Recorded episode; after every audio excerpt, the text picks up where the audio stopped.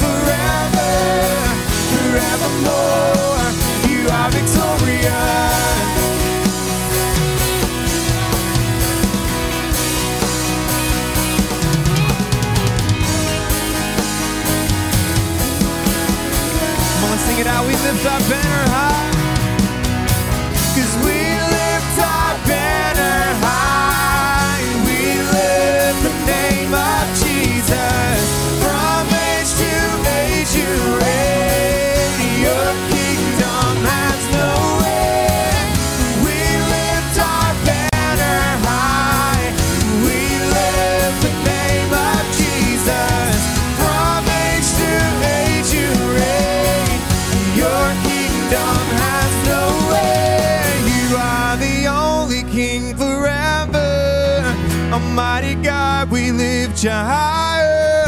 You are the only King forever, forevermore. You are victorious. You are the only King forever.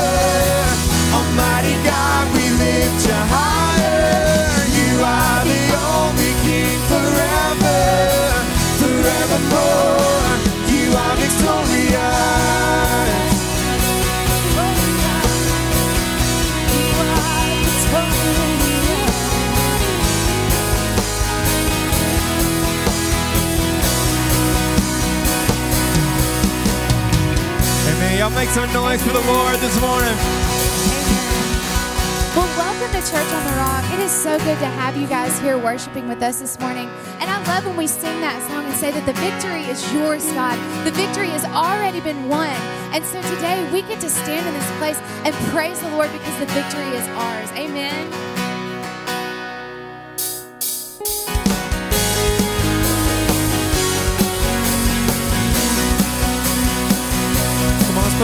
together this morning.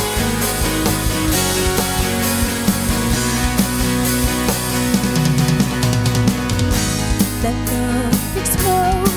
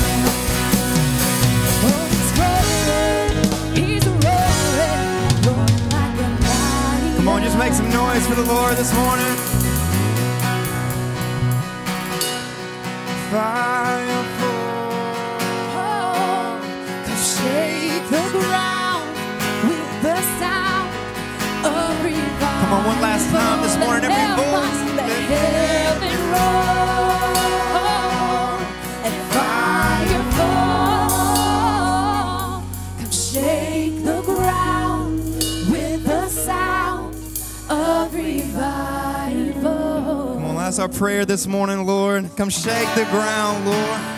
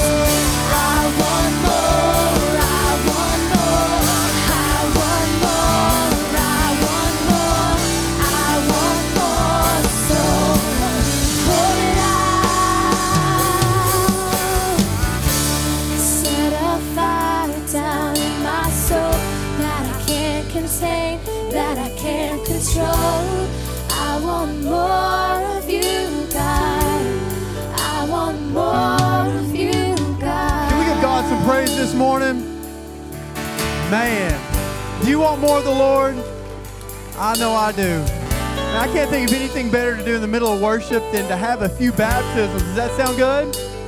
Amen. All right.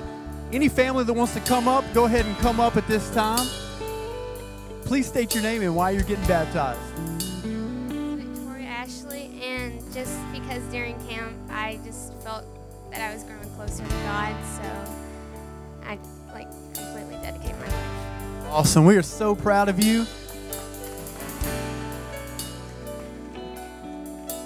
Well, Lord, we thank you for your daughter. We thank you that you love her, that you have a plan for her life. And right now, we baptize her in the name of the Father, the Son, the Holy Spirit. In Jesus' name, be filled. Amen. Amen. We're so proud of you. All right, please state your name and why you're being baptized. Keandrew Miles, and I feel Jesus had a calling on my life, so it's time for a change. So I'm here. Amen. Amen. Oh man, we're proud of you. Extend your hand, church. Lord, we thank you for your son. We thank you that you love him, that you have a plan for his life. And right now we baptize him in the name of the Father, the Son, the Holy Spirit. In Jesus' name, be baptized. Amen. Can we give it up, church? Amen. Amen. Amen. We're about to go back into worship. And at this time, we're going to have our ministry team come forward and we're going to minister to you. But when I was praying over the service today, I felt like God reminded me of a scripture we read this week out of Mark.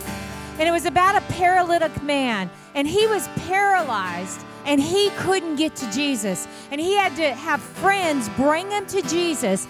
And Jesus said, because of their faith, he was made whole. You have friends, you have family members, you have neighbors, you have coworkers that need to be touched by Jesus and they don't know how to get to him, but you do. Your faith, your faith can activate their healing, their answer to prayer, their miracle. And so today, I want to encourage you. This is a prophetic word from God. Stand in the gap for your friends. We're calling our ministry team down front. We're going to all stand up and go back to worship. But if you have a friend in need of a miracle, come down and agree with our ministry team for their miracle and see God act on their behalf. And whatever you have need of, for healing prayer, um, for finances, we'd like to pray with you today. God bless you. Let's stand as we go back to worship.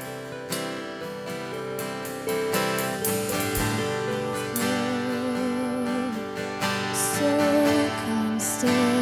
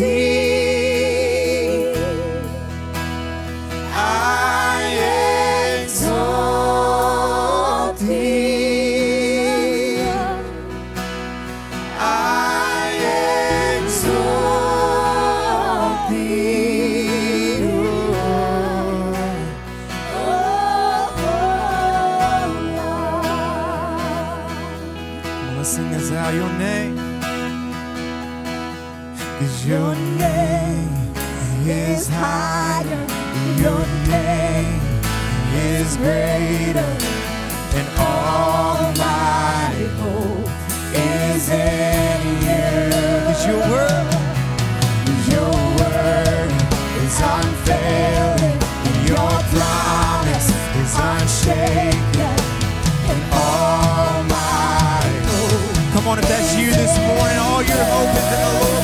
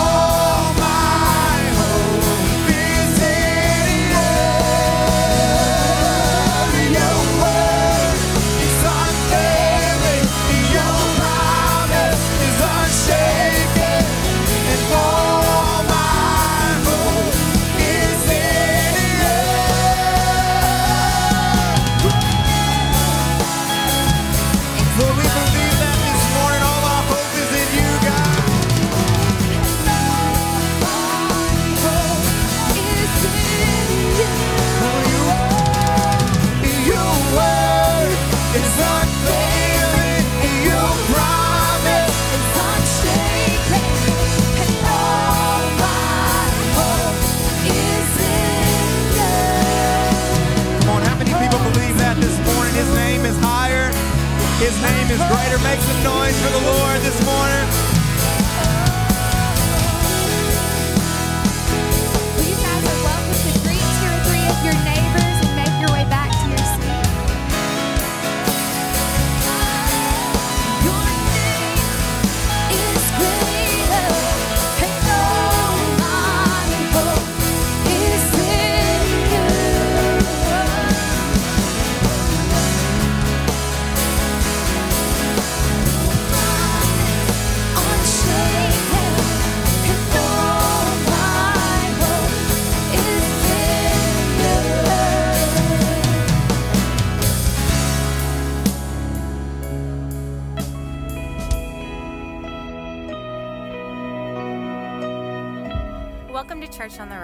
We're so glad you're here worshiping with us.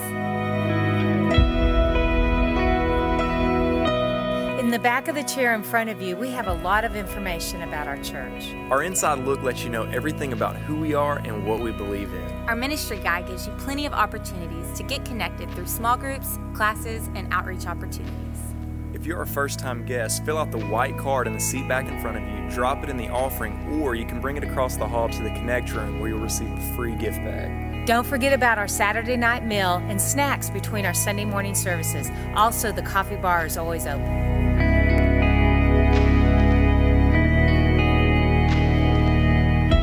We are so glad you're here, and we hope that you know there is always a place for you at Church on the Rock.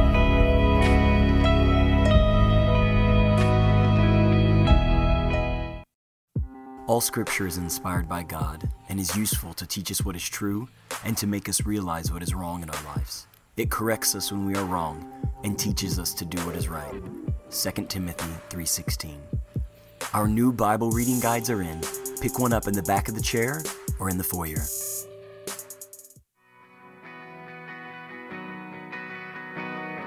When I think of small groups, I think of 2 Timothy 2.22, where it says, Flee the evil desires of youth and pursue righteousness, faith, love, and peace, along with those who call upon the Lord with a pure heart. So the key part of that verse, when I think of small groups, is along with those.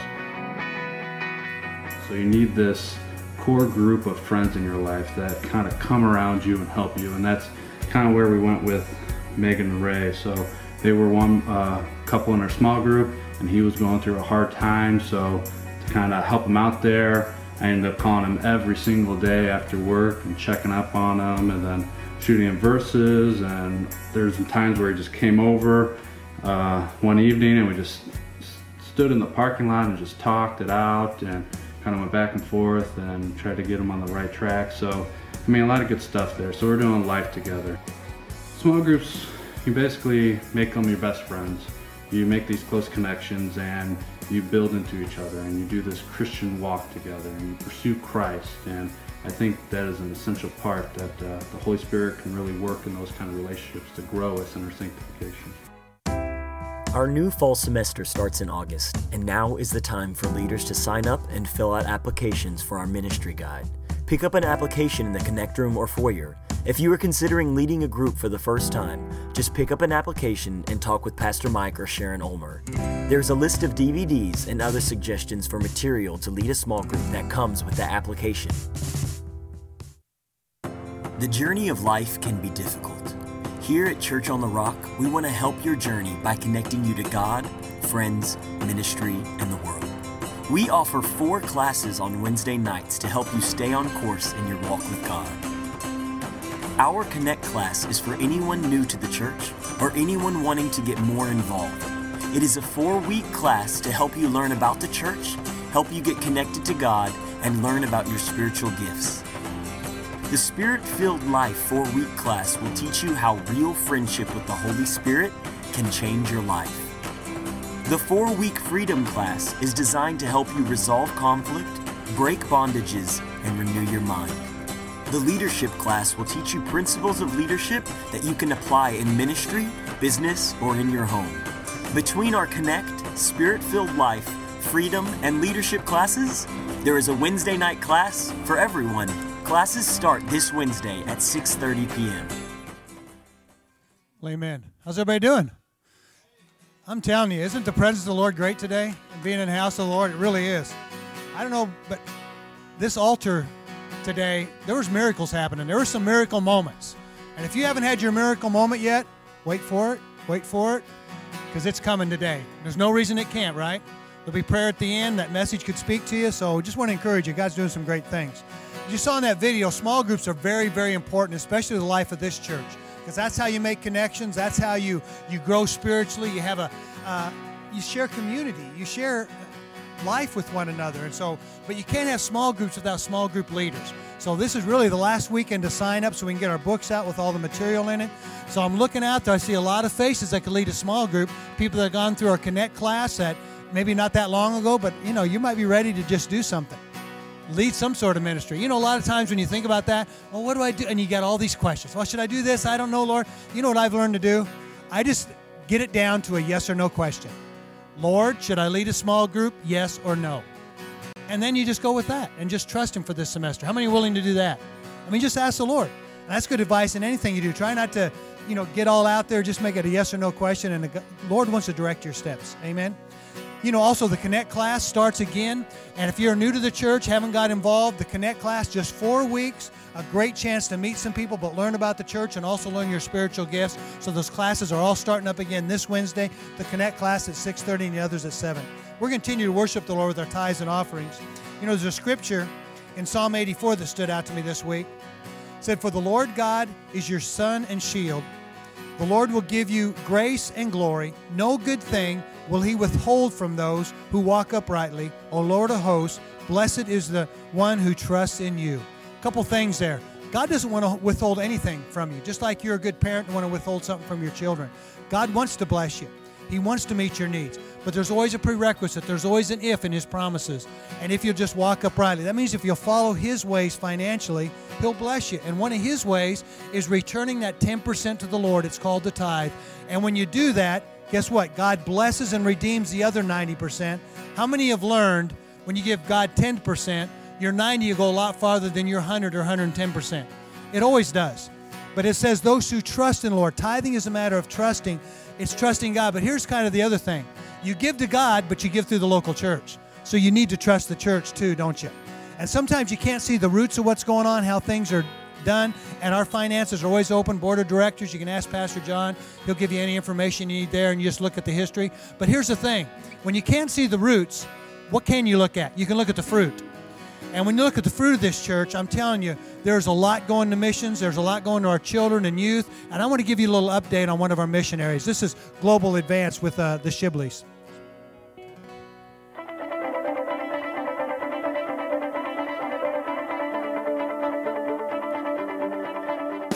Hey, this is Jonathan Shibley with Global Advance, giving a shout out to Church on the Rock, Texarkana. We are so grateful for your partnership with Global Advance in helping us to equip to raise up the hands of leaders on the front lines of the gospel's advance all around the world. I just got back from Vietnam where we were, we were able to equip pastors and church planners and also Christian entrepreneurs and marketplace leaders that God is raising up in that nation to make a huge difference, even in the midst of a communist country. God is at work. We want to say thank you for your prayers, your partnership. This is our 25th year of equipping global leaders for the cause of Christ, for the fulfilling of the Great Commission. This October, we're going to be bringing together 50 of our international partners to collaborate and to point towards the future of what God is doing in the nation. So we want to say how grateful we are, Pastor John and Linnell and the whole family there at Church on the Rock, Texarkana, for your partnership in the gospel with Global Advance. God bless you guys. Amen. Wouldn't you think it's powerful if a ministry could add 7,000, 700,000 souls to the kingdom of God? Is that a good thing? That's addition, adding. But you know what's more powerful? Multiplication. These, this ministry has trained 700,000 leaders to do ministry face to face. And so you think of the impact they have and how many souls they're reaching. So this is a powerful ministry. So again, you know, thank you for your giving and pray for our missionaries. Amen. Into marvelous light I'm running, and out of darkness, out of shame. Through the cross, you are the truth, you are the life, you are the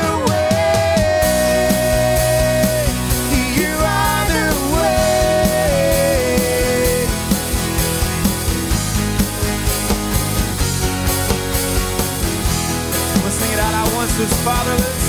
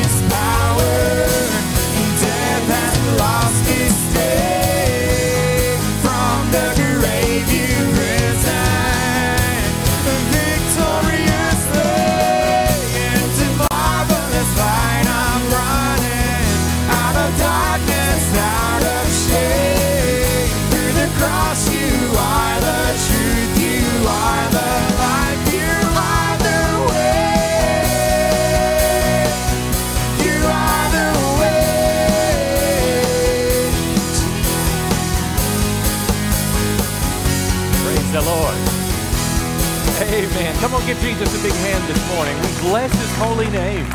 The Lord is worthy of our praise. Hey, can we just slip our hands to heaven just a minute as a little child reaching out to their dad and say, Lord, we love you. Being a Christian is not religious tradition, it's not just going to church, but it's a real relationship with a real God. And Lord, our heart's cry today is for each one of us, Lord, we want to know you in a greater, greater dimension. Just pray that right now? Say, Lord, I want you to be more real to me. Not weird, spooky, or anything, but the reality of God's presence in my life.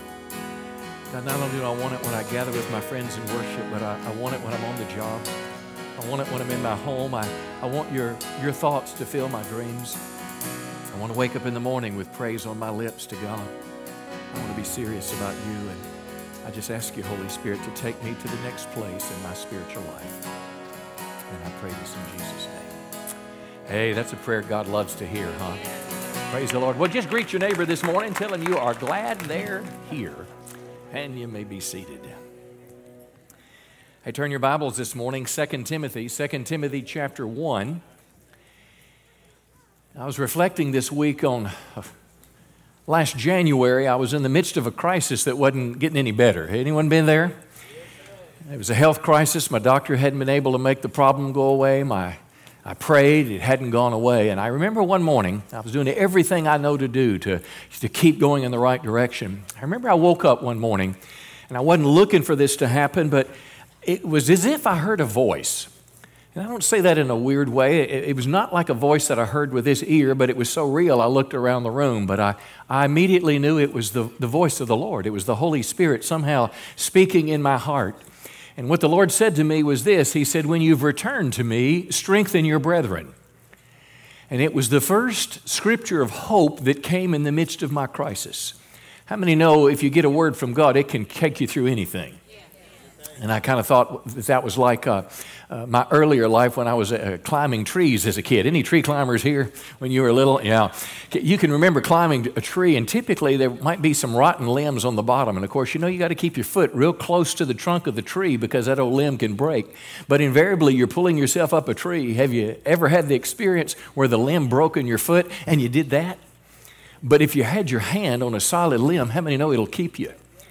Well, this passage is what kept me at first. It was Luke 22. I went back and looked in the Bible because I knew it was a part of a Bible verse. And the scripture says Jesus himself speaking to Simon Peter. This is just before the crucifixion, just before the disciples were to flee from Christ. And Jesus said, Simon Peter, Satan has asked for you that he may sift you as wheat. In other words, Satan's going to bring some trouble in your life. It's going to, it's going to shake things up. But Jesus said, I've prayed for you that your faith should not fail. Jesus' prayer was not that the problem would instantly go away, he prayed that their faith would be strong. And what I've learned in my life is that when attacks come, Satan's goal is to rob my faith from me. He wants to stop me from climbing the tree of life. He wants to stop me from pursuing the will of God. And Jesus' prayer after that, he said, I prayed your faith wouldn't fail, and when you've returned to me, strengthen your brethren. And that's what I've been trying to do in this series the last five weeks called Problems and Promises. Share with you in a very personal way, a little deeper than I normally share personally about my own life, but share with you some things that will help you when you face a crisis in life. Something that will help you find hope in God and hope in His Word when it seems like everything else around you is falling apart. How many know there's a rock that's higher than I? and it is the rock which is Christ. Well, this morning I want to, which could be the last message in the series, and I want to talk about fear. I want to talk about something that I became well acquainted with at a deeper level than I have in my adult life in this experience. But when I think about fear, I remember when I was a little boy, my grandmother, and this is going to date me, but my grandmother, my nana, took me to see the movie Gone with the Wind when it was on the silver screen. That's a long time ago. But anyway, in that movie, one of the soldiers was wounded and the physician cut his leg off. And I remember they showed that, and all I can remember is how gory it was, and it scared the bejeepers out of me as a little boy. And I can remember that night being so afraid. I got in my room and I pulled the covers over my head and I was scared to death and I wouldn't come out of that little safe place. Fear immobilizes, fear terrifies, fear torments. But how many know God can deliver us from our fear? Um, in, in, the midst of a fearful situation, this scripture came to my mind and it became another limb to hold on to. It's 2 Timothy 1, verse 7. It says, And you know this God has not given us a spirit of fear, but of power and of love and of a sound mind. Let me say it again God has not given us a spirit of fear but power, love, and of a sound mind. The NIV translation says it this way it says that uh, it says God does not make us timid, but He gives us power. And when it talks about a spirit of fear, it's not, not talking about the uh, uh, uh, Casper the ghost or a demonic spirit per se, but it is speaking about fear in terms of timidity, in terms of being a coward, in terms of making us pull back from doing what God has called us to do. And I suggest to you more than just keeping a little kid under the covers, what Satan would like to do in your life is cause you to be afraid so you stop pursuing the will of God. So you stop doing that thing which God called you to do, which seems impossible, which has an element of fear to it. And that's, that's what I want to speak into today. Uh, I would suggest to you that the antidote for fear is courage. And courage, as we'll explore it today, is not a feeling. Fear is a feeling. It may have a legitimate basis, it may not, but courage is a choice. Courage is the action when I'm afraid. And we're going to explore that together today as I've entitled the message, The Antidote. Let's first talk about fear. What is fear? Well, first of all, let me say this fear, there is a good aspect of this word fear. It's the fear of the Lord. Scripture says, talks about in Ecclesiastes 12, it says to fear God and keep his commandments. Now, listen, young people in particular, for this is the whole duty of man. In other words, as you are trying to look at your life and figure out what am I supposed to do, accomplish with my life, what's important, what's meaningful, which friends do I follow, what choices do I make, this scripture says, the, by the wisest man in the Old Testament, Solomon, he tried to find happiness in everything in life, just like you and I do. But he said, number, number one is make sure God's in the center of everything. And the fear of God is the respect and the reverence of God that causes us to obey him. And he went on to say this it's because one day we'll stand before God in judgment and give an account for everything that we've done. So, this is a good type of fear. It's healthy, it's respect. It's the fear that you have when you see a highway patrolman what is the first thing you do when you're driving and you see the highway patrolman? Come on, you know. Yeah, you take your foot off the gas. Somebody said, put on my seatbelt. No, you should have your seatbelt on all the time. And you should never text. Come on, we just know these things. Uh, put your makeup on at home, not when you're driving. But the thing that I do, I always take my foot off the gas. Now, I'm, you know, usually not speeding, but it's a natural response because the highway patrolman has authority. I don't care if he's a big, bulky weightlifter or if she's a petite little woman she or he has authority to change your life and take one or two hundred dollar bills out of your pocket. I mean, so you respond to this authority in that fashion with that respect. Well, that's the good kind. There's also a good type of fear that God has placed within us.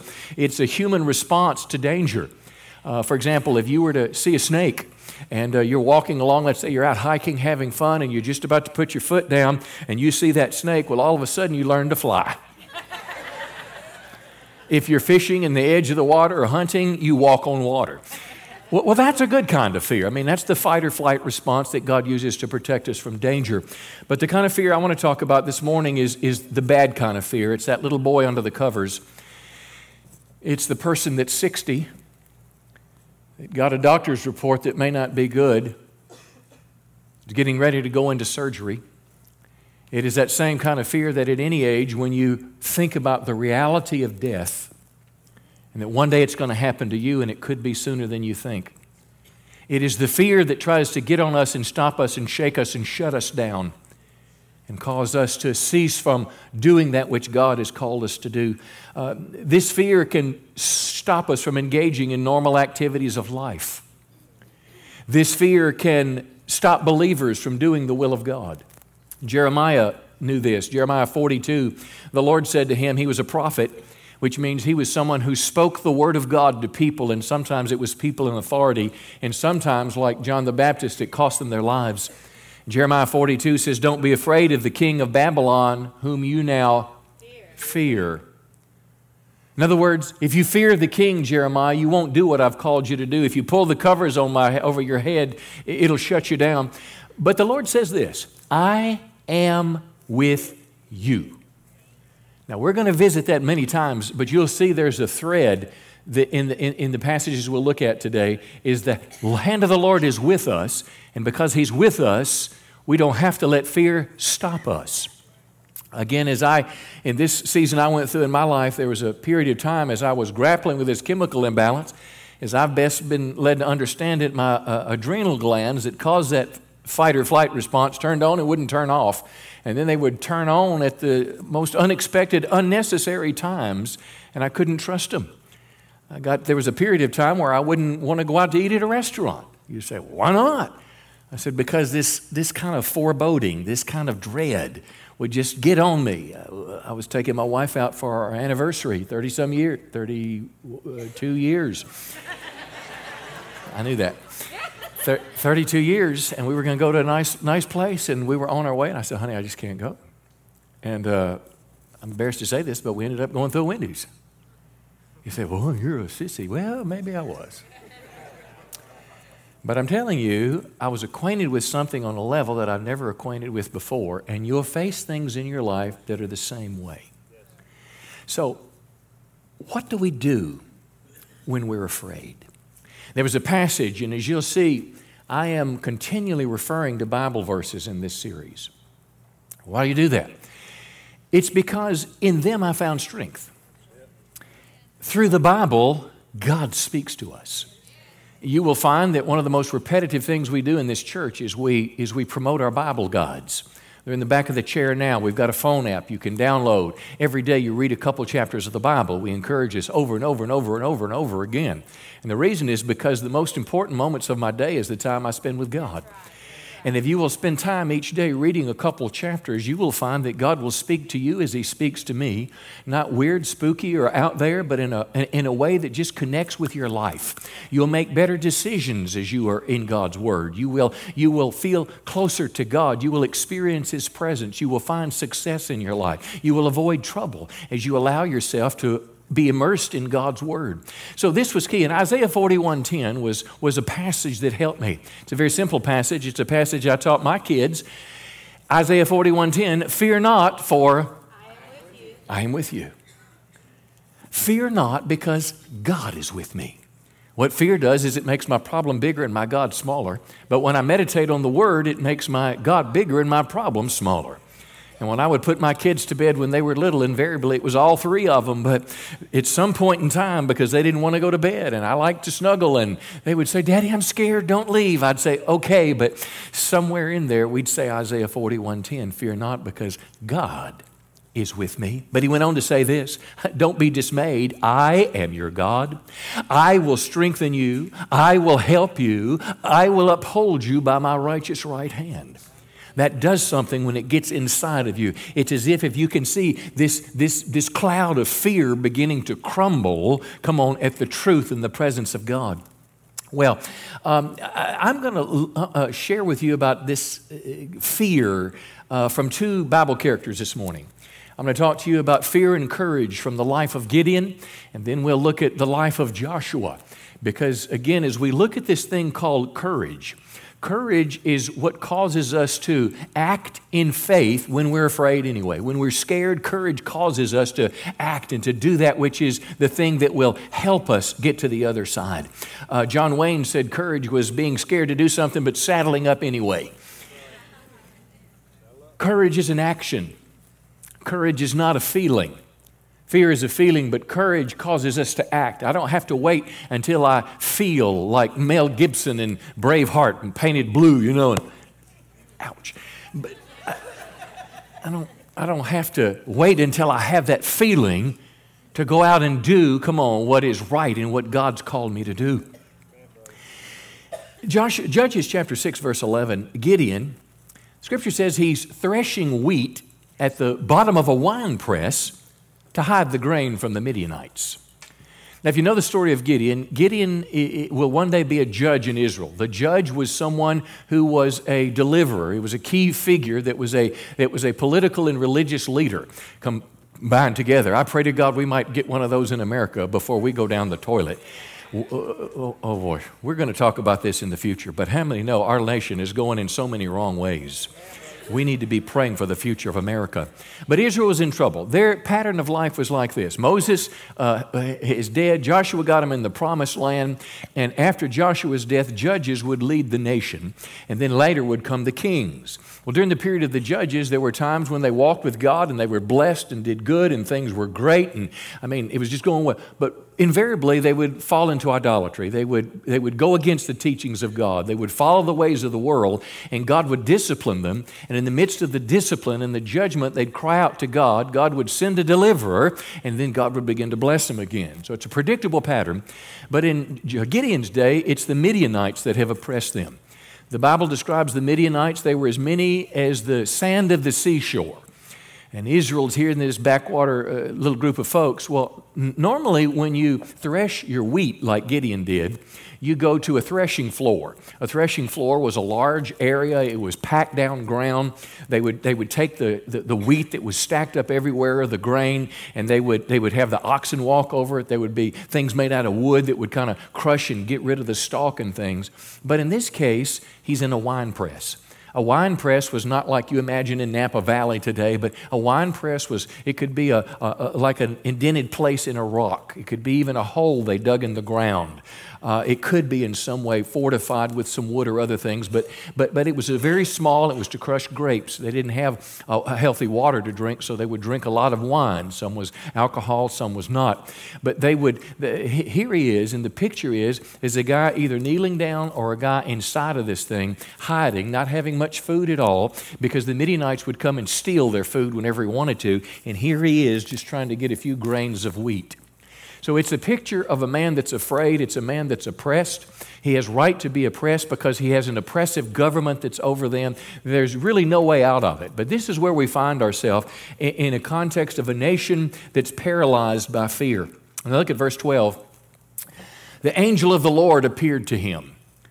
Sometimes the angel of the Lord in Scripture is a literal angel. Other times it's what's called a theophany or a Christophany, where God Himself comes in the appearance of an angel or a man and, and appeared. Well, anyway, when this angel of the Lord comes, He said, Mighty hero or mighty man of valor.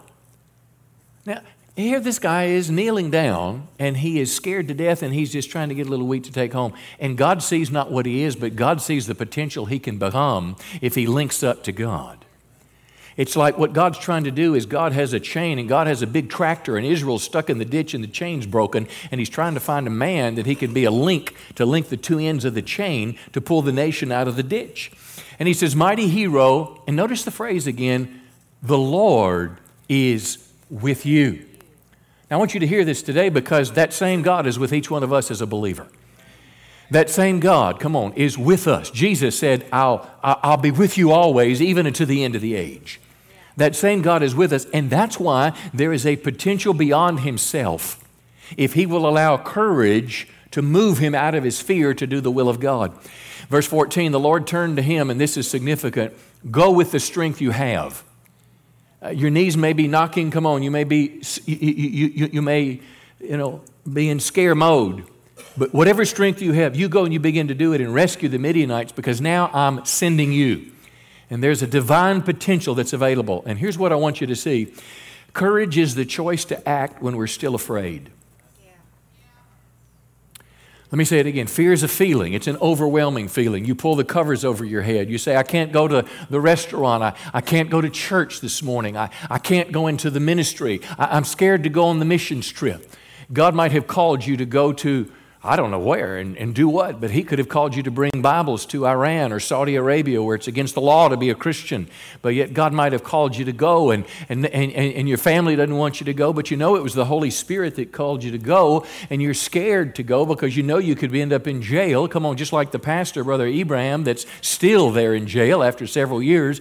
And you know it could happen to you if you go there, but the Holy Spirit tells you to go. And my friends, you may be afraid, but courage will cause you to say yes, and fear will cause you to say no. Now, this is significant. Here's where a physical infirmity like I had turns into a spiritual problem when fear begins to control our life. Verse 15 Gideon asks a good question, but Lord, how can I rescue Israel? He's seeing with his eyes, he's seeing what he sees, and God's not factored in the equation. My clan is the weakest. In other words, he was from the clan of Manasseh, one of the 12 tribes of the nation of Israel. My clan is small and weak. I'm the least in my entire family. In other words, I'm not big. I don't have big muscles. You know, I don't have a concealed carry permit. I, you know, I, I, I, I just, I just, I, you know, I'm just, I'm just not the guy. How many know you and God are a majority? No matter how weak you are. Well, he goes on and he says, How can I rescue Israel? We're, we're weak, we're least. And the Lord said this The Lord said, I will be with you. Can you say that with me? I will be with you. Didn't Jesus tell you and I in the last verse of the Gospel of Matthew, I'm with you always, even to the end of the age? This is key. See, fear grows when we look at the facts. I'm the least. But the key to finding courage is knowing that God is with us. Here's a great scripture in Hebrews that's helped me tremendously. Hebrews 13 5. God has said, I will never leave you nor forsake you. It doesn't say I'll never, you'll never have trouble. Peter had trouble.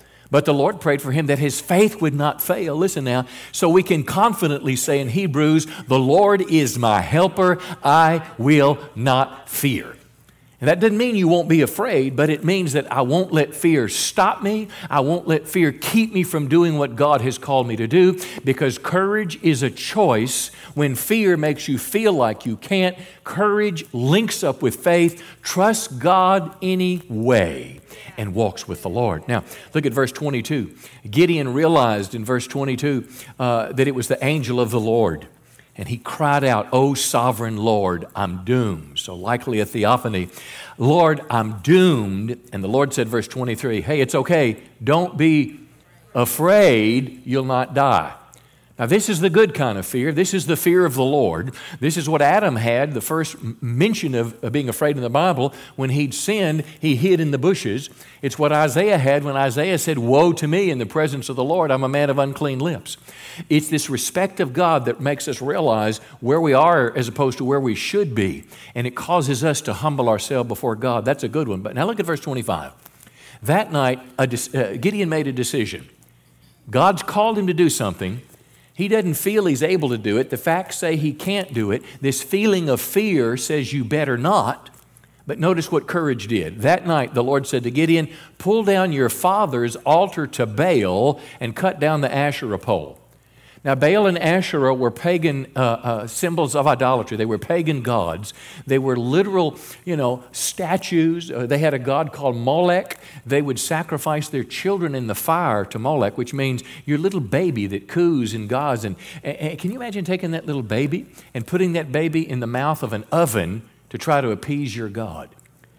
So there was wickedness that was everywhere. And his daddy, who's an Israelite, has an altar to Baal.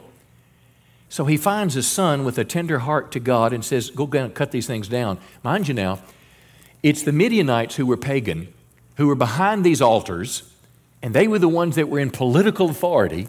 And you've got one man that's half scared, doesn't have a lot of food to eat, and he's supposed to take this step. But how many know you and God are a majority? And if God, listen, has called you to, would to God that God would raise up deliverers all over America today. Come on, in cities and states and towns and at the national level to turn our nation back to God, to call our nation back to God. Midianites are everywhere in America today. They're people of power, they're people of influence, but they're ungodly people. They're people that, that, that, are, that are pursuing the pagan altars and the pagan ways, and they're trying to stamp out every vestige of Christianity. Would to God that you and I could be a modern day Gideon. Come on that you and I could be someone that God could find to be a voice in a crooked world, not afraid to stand up for what's right and who's right. Listen, it's happening in America today. But notice now, then verse 26 build an altar to the Lord your God. And what did he do? He chose to do it. He took 10 of his servants and he did as the Lord commanded him. but he did it at night because he was afraid of his family and the people of the town.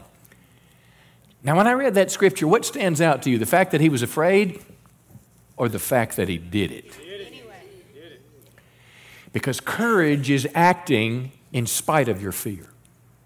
Courage is doing what God's called you to do in spite of what's going on. Courage, we're going to talk about it now. Courage is the antidote to fear. An antidote is that which counteracts the poison. If a snake bites you and you rush to the hospital, they give you some anti venom medicine. I want to recognize somebody before I go any further. We've got a 96 year old preacher here today that came for the baptism here. He's preached in the jails of Dallas. If you can't, if he's, if he's with us here, he's sitting on the, the fourth row here.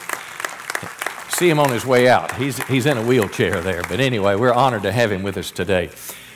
96 years old, came for, came for somebody's, uh, somebody's baptism. Courage is the antidote for fear.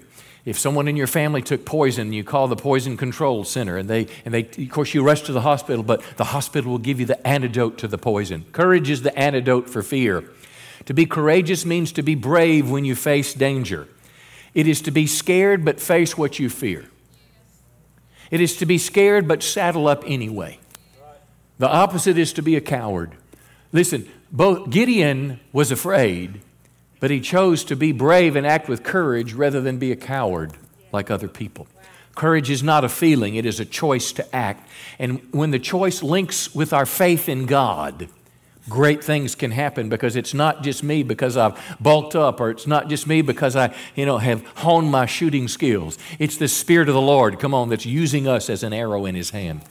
The Bible doesn't when the Bible portrays fear, it does not portray it as an emotion that we have no control the biblical command, fear not, for God is with me. 66 times in the ESV, we're told, fear not. We're told, do not be afraid. So it's a command, just like thou shalt not murder, thou shalt, you know, not commit adultery, thou shalt not be afraid. That's different because the feeling that's involved, it's not a moral issue, but yet it's something that God would not ask you to do were you not able to do it. How do we find courage, though, when we're afraid? Let's take a few minutes with Joshua. Joshua, now you know his story. Joshua was a young man. He's been Moses' protege. Moses was his mentor. Uh, and now Moses is dead, and he's leading two million complainers. And these complainers have tried on several occasions to stone him and to kill him and to get rid of him and to go back to Egypt. So he doesn't have a fun bunch to lead. Uh, he followed Moses. Moses was a spiritual superstar. Moses arguably did greater miracles uh, when the hand of God was on him than anyone in the Old Testament. But now, God's going to tell Joshua something. Three times he's going to address Joshua about being afraid. Um, let's look at verse 5. Let's begin here. First Joshua, uh, Joshua 1 5. No one, this is God speaking to him, and it's a promise. He says, No one will be able to stand against you as long as you live. How would you like if God said this to you? I will be with you as I was with Moses. I will not fail you or abandon you. Wow. What is that? That's the limb in the tree that helps you hang on. That's the when you've returned to me, strengthen your brethren, which told me I'm going to be okay and get over this. That's the second word that God gave me. The God of peace will soon crush Satan underneath your feet. See, that's when the Lord in Philippians 1 6 reminded me that he who began the good work in you will bring it to completion and to the day of Jesus Christ. That's when the Lord reminded me and Peter that after you've suffered a while, God Himself will restore you, come on, and establish you and bring you back to a place of fruitfulness. Everything that I've just said to you are, uh, uh, is encompassed in four scripture verses that became real to me, that became limbs in the tree, that became as real as what Joshua uh, experienced. It was a promise from God and His willingness to act on the promise. Because you see, it was, it was shortly after that they have to cross the Jordan River at flood stage. I don't know if you happened to go across the Red River when we had the uh, terrible flood several uh, weeks ago. But if you went across the Red River, you would see either at 71 or on, or on I 30, it, it was a pretty scary thing to be. It was swirls that could suck you under. And here the, they're supposed to go across this river at flood stage, the Jordan River, and they're supposed to just step off into it. But the priests were carrying the ark of God in the presence of God. So, how many of God's with you? You can step into it. That's right. This same guy, when he faced the city of Jericho, it looked impossible for them to take it because it was a walled city, it was fortified, and they didn't have battering rams, come on, and they didn't have tactical nuclear weapons, and they didn't have, you know, the SEAL and the SWAT team to go in there. All they had was, you know, sticks and weapons and a couple swords, but they had the Lord God Almighty. And because of that, all they had to do, come on now, was walk around the city and shout every once in a while. But fear will keep you from walking around the city. Fear will keep you out of the church house. Fear will keep you out of the restaurant. Come on. Fear will keep you from doing campus ministry, from leading a small group. Fear will keep you from going to the mission field. Fear will keep you from giving money. Fear will stop you from advancing the kingdom of God. But it was this promise from God that he held on to like a limb in a tree. Look at verse 6 now. The first time he says, Be strong and. Now, why would God tell you to do something you couldn't do? Is it possible that we can be strong and courageous when we're afraid? What we have to do is we have to realize that we don't, we don't have to wait until the feeling is there to be courageous. We can saddle up, come on, when we're still scared. Be strong. And why would he tell Joshua that? I'll tell you why, because he was afraid. And he's going to tell him three times For you're the one who will lead this people to possess the land that I swore I'd give them. He says it again, verse 7 Be strong and very courageous. Obey all the instructions Moses gave you, and then you'll be successful in all you do. So again, God is commanding him to act. And courage is the choice. And in acting, courage comes. Let me say that again. It's in my acting that somehow something supernatural begins to happen that God connects with me. Let me see, share another scripture with you that when I read it in my time of great struggle, and I put it in my journal, and listen to this Psalm 27, it says, I believe that I shall look upon the goodness of the Lord in the land of the living. Now, I read that scripture and it's as if it leapt off the page at me. I don't feel like I'm in the land of the living. I don't feel like it's going to get any better. I don't see God moving in my life, but the confession of my mouth would be I believe I shall see the goodness of the Lord. I believe that I shall see the goodness of the Lord. Body feeling crazy, feelings wanting to keep me down. I believe, say it with me, I believe, I believe, I believe that I shall see the goodness of the Lord. And look at the next verse. It says, wait for the Lord. And then it says, be strong, a choice, and let your heart take courage. Where might this courage come from? Could it be? And then he says again, wait for the Lord. He just made a sandwich. Wait for the Lord, be strong, and let yourself take courage. Wait for the Lord. Is it just possible that, that it, the link in the chain is the waiting on the Lord? And when I link up with Him and connect with Him and have faith in Him and believe in Him, that guess what? I will see the hand of the Lord in the land of the living. That's a powerful truth. Let's look at verse 8. Again with Joshua. Uh, Joshua is told, study this book of instruction continually. Now, what was that? That was the, the Pentateuch. It was the words of Moses. It was perhaps the book of Deuteronomy. It was the first five books of the Bible. That's what was around during that period of time. Most likely. Could have been the book of Job, but most likely those five books is what he was referring to. And he went on to say, he, he, he said, You study this book, but then he said, meditate on it day and night so you will be sure to obey everything written in it. So, can you say, study, meditate, and obey?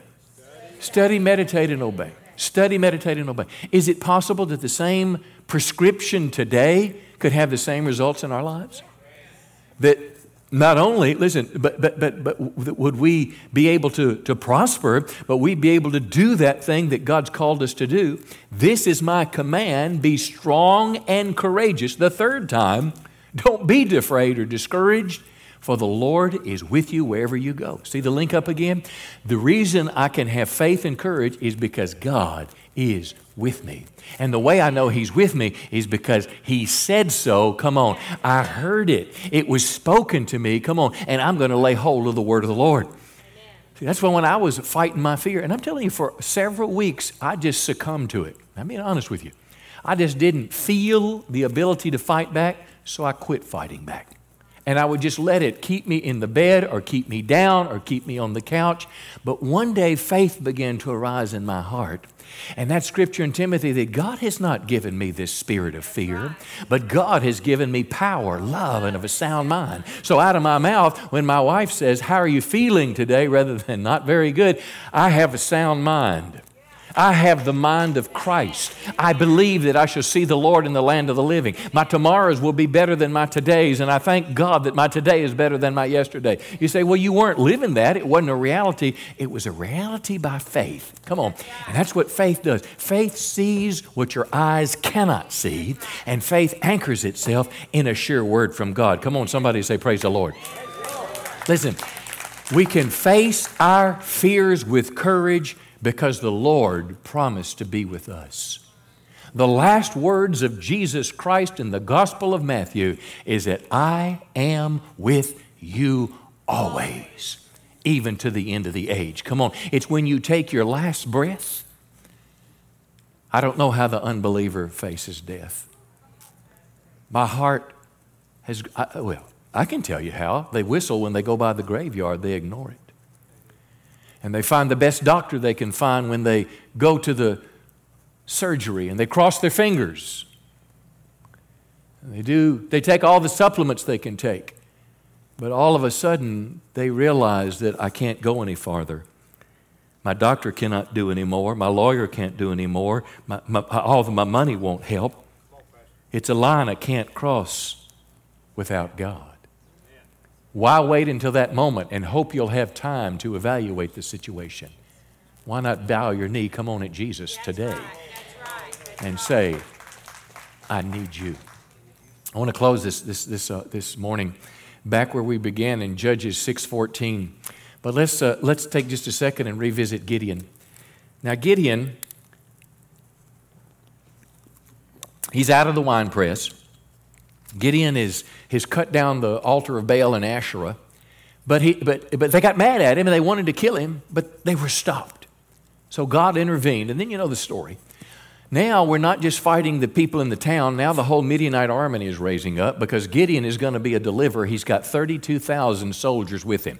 I mean, no 32,000 guys, you can do a lot, you know. I mean, you know, you're talking about big, big, big, stinking, ugly guys. I mean, you can, you know, you can, you can do some things. But mind you now, they're going to fight the Midianites who are described as the sand of the seashore. They're way outnumbered. God looks down at these 32,000 people and He doesn't tell them to sharpen their spears and get more arrows. He said, You've got too many. Ask them how many are afraid and tell them to go home. And of the 32,000, 22,000 says, Thanks for the offer. and can you imagine two out of every three people leave? And you're still standing there, you know, and you're just waiting for Mel Gibson to show up, you know, in his blue outfit and, and, and, and give you a little courage. But then God says, Still too many. Because if you whip them with 10,000, you think you really are studs. You know, you think you really are something. You're the man. God said, Tell them to get a drink. They're thirsty. When they go down there, you look around, and everyone that drinks water like a dog just lays down and drinks. Tell him to go home too. We appreciate his showing up. But the one who kneels down, puts some water in his hand, and takes a drink and looks around, you say, I'll have you. Well, guess how many we've whittled down to now? 300 people. 300 people. What's that? 1% of what we started with? God says, now you're ready. I'm telling you, you and God are a majority. And the Midianites are all asleep in the middle of the night. And, and here's the weapons God gives them God does not give them tactical nuclear weapons, come on, where they can go wipe out the valley. What God gives them is a pitcher. He gives you your tea pitcher, and He puts a candle in it, and He gets a trumpet and then they surround this valley where the Midianites are sleeping, and it's like a string of Christmas tree lights when they break the, break, they break the tea pitcher. You know what I'm talking about? So we got a candle there. They start blowing this horn, and then they start shouting the sword of the Lord of Gideon. And all of a sudden, something strange happens. It's like, it's like two guys that are kind of like, you know, sleeping near each other, like these two guys right over here. And uh, uh, all of a sudden, one rolls over and say, that's you? Yeah, man. You're ugly. Well, get out of here. And then this guy says, Man, you're so ugly, or your mama's so ugly, and he starts telling mama jokes. And then before you know it, he gets his sword and he sticks him. Well, then his buddy wakes up and he said, Hey, did you see what you did to my brother in law? And before you know it, you read this in the Bible. Now, not all my extra little that I added, but the gist of the Bible says this they turned on each other and killed themselves. You say, well, how could that happen? God. And the same God who did that. And then Gideon, come listen, Gideon at the beginning of the story is hiding in a hole, trying to survive. And now he's the leader of a nation. And it happened because of verse 14. The Lord turned to Gideon early on and said, Go with the strength you have and rescue Israel from the Midianites. I am sending you. And I'm telling you, my friends, it's not that you're going around like Mel Gibson, you know, going, ooh, ooh, ooh, ooh. What makes you great is Jesus in you. Come on, it's the Spirit of the living God. And all God is asking you to do is simply say yes to Him and don't let your fear paralyze you, but you go in the strength that you have and you walk in courage and you'll find God turn your fear into fearlessness. Come on, because of the hand of the Lord is on your life. Give Him a good hand today. He's worthy of our praise. Why don't you stand to your feet with me? and we're just gonna we're gonna reach out to God and have a prayer and go home. But before you turn off now, don't think about lunch just yet. I want you to just reach out to heaven right now and say, Lord, I need courage. But I need that connection when courage comes, when God comes in. Holy Spirit, we know you've not given us a spirit of fear, but power, love, and of a sound mind. And Lord, would you help each one of us? Come on, pray with me now. Help us fight for the sound mind. Lord, would you help us find that tree limb to hold on to when we're falling down that tree? Would you put something in us that we didn't have before. Would you help us move from being led by our feelings to being led by the choice and conviction of courage because God is with us? Come on, just say welcome to the Lord right now. Welcome. Let this go deeply in me. I don't want to make my decisions based on fear. I want to have a little trust in God. And I don't have to figure it out, I don't have to have all the answers. I'm simply going to do what you've called me to do and trust the next step to you. Hey, let's close with a personal chance for prayer. We'll pray and they'll sing one time and then dismiss. But I wonder if you're here today and something is really resonating in your heart right now. Maybe you missed the earlier prayer time and you need to get on it before you go. You got a decision to make, a problem in your world. Let us pray. But uh, likely, many of you, God speaks speaking to you about something that's paralyzed you, a fear in your life and you need to take a step out of fear. Well, let the first step be a step of courage to pray with somebody. Just pray that God would help you be delivered from your fear and do that which He's calling you to do, and, and, and you live the life that He wants you to live. Most important thing I'd like to pray for today, though, is your personal spiritual life. Maybe your relationship with God is not where it needs to be. Maybe most importantly, you've never been saved or born again. I'm so glad you're, you're in church today, but going to church doesn't make you a Christian. What makes you a Christian is when you surrender your life to Christ.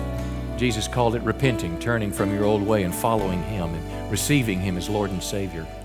I'm simply the messenger today. I'm not inviting you to join our church. If you want to do that, come Wednesday night to the Connect class. But, but right now, I just want to be a guy that's pointing you to the cross, telling you that Jesus loves you and He's got a plan for your life. But He wants you to make a step to Him because He's already made His step towards you. Let us pray for you today.